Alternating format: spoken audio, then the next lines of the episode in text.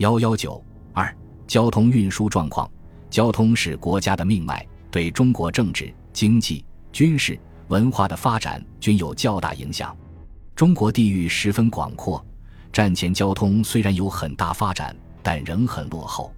当时的交通分为陆路、水路、航空、邮电四方面，而水路包括海运和内河航运，陆路包括公路和铁路。铁路，南京政府成立后。接管了北洋政府的国有铁路，于一九二八年设铁道部，主管全国铁路建设事业。一九二九年一月，铁道部长孙科提出庚款筑路计划，拟六年中从庚子赔款和关税中集资四亿余元，修建铁路四千余公里。一九三一年，南京政府拟定十年工业计划，到一九三六年又拟定投资近十亿元。修筑铁路七千七百余公里，并修建黄河和钱塘江铁桥。南京政府在拟定建设铁路计划的同时，为筹措资金，从整理铁路债务入手，举借外债，并以发行铁路公债方式向国内银行团借款。这一时期，南京政府共向外国借到铁路债款一万五千七百二十六点零五三五万美元。约合法币五万两千九百一十点五九六六万元，国内借款七千四百五十五万元，约合美金两千二百一十五点七六九九万元。本期修建的重要铁路有：粤汉铁路株洲至韶关段四百五十六公里，一九三六年九月一日通车。这干铁路自一九二九年动工，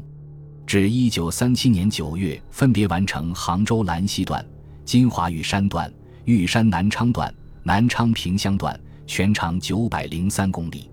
陇海铁路灵宝至宝鸡段、大埔至连云港共计四百零八公里，于一九三六年十二月完工；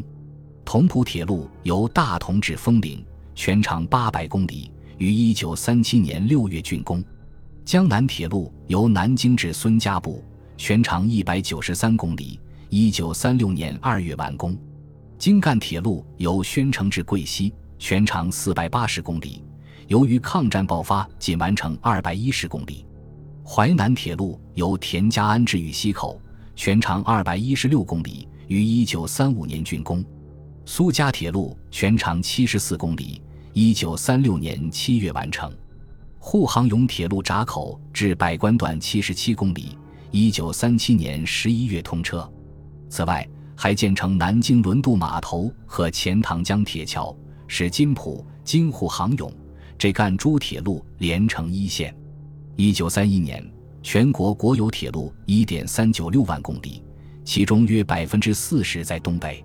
除外国直接经营者外，中国自营的有九千五百九十四公里，其中一千七百一十八公里，即约百分之十八在东北。九一八事变后，全部沦入日本之手。一九三二年至一九三七年，关内修筑铁路三千五百四十三公里，而日本在东北修筑四千二百五十八公里。一九三七年全国铁路二点一七六一万公里中，东北占百分之四十五，南京政府所控制的只有一点一四一九万公里，占总数百分之五十二点五，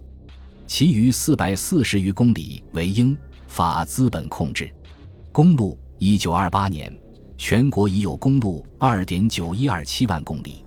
南京政府把公路建设亦列为国家经济建设的要政。交通部于一九二八年拟定全国公路计划，以兰州为公路中心，分全国公路为国道、省道、县道三种，总长为四点一五五万公里，预计十年完成。同年十一月，铁道部成立，原属交通部主管的公路建设随即划归铁道部。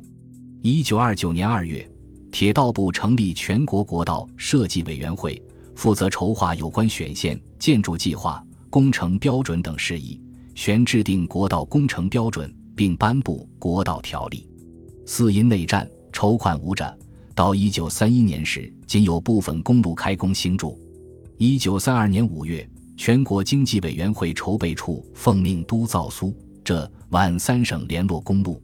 同年十一月。豫鄂皖三省剿共总司令部在汉口召开豫鄂皖赣苏湘七省公路会议，决定将三省联络公路扩大为七省联络公路，里程计二点二万余公里。一九三四年，陕、甘、青、闽四省及闽粤赣边公路亦被纳入七省联络公路网中，全部联络公路路线里程增至二点九万余公里。一九三二年五月，经济委员会开始督造时，七省可通车之联络公路仅有七千七百余公里，而至一九三六年六月止，各省完成联络公路共计二点一万余公里，可互通公路计三万余公里。此外，尚有以新公路线三千九百余公里。各省联络公路中，重要者有京沪干线、京闽干线、沪桂干线、京鲁干线。京黔干线、京川干线、汴越干线、京陕干线、洛少干线等。一九三五年至一九三六年，修筑西兰公路约七百公里，西汉公路二百五十余公里，汉宁公路一百五十余公里。至一九三六年底，全国共有公路十点八一一七万公里，中国公路网已基本形成。同时，南京政府还注重公路交通的发展。每年进口客货汽车四五千辆，至一九三七年，全国约有公路营业客车一万辆，并在长沙、南京、汉口、南昌等地设立汽车机械厂、汽车配件厂和轮胎厂。抗战前，南京政府修筑公路八万公里，对中国经济的发展有一定的促进作用。